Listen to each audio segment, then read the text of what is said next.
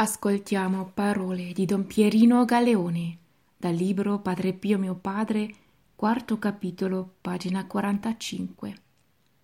Il mio rosario più bello.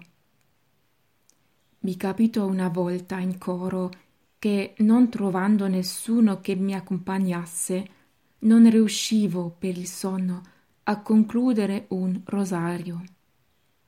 Al mattino presto mi alzavo per la messa la sera andavo a letto a mezzanotte dopo aver recitato tanti rosari. In confessione glielo dissi. Padre, quando dico il rosario ho tanto sonno, però mi sforzo a non dormire.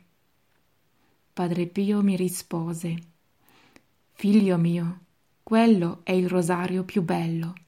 Dove c'è più sforzo, c'è più amore ed io a tutt'oggi sino a tardi recito tanti rosari.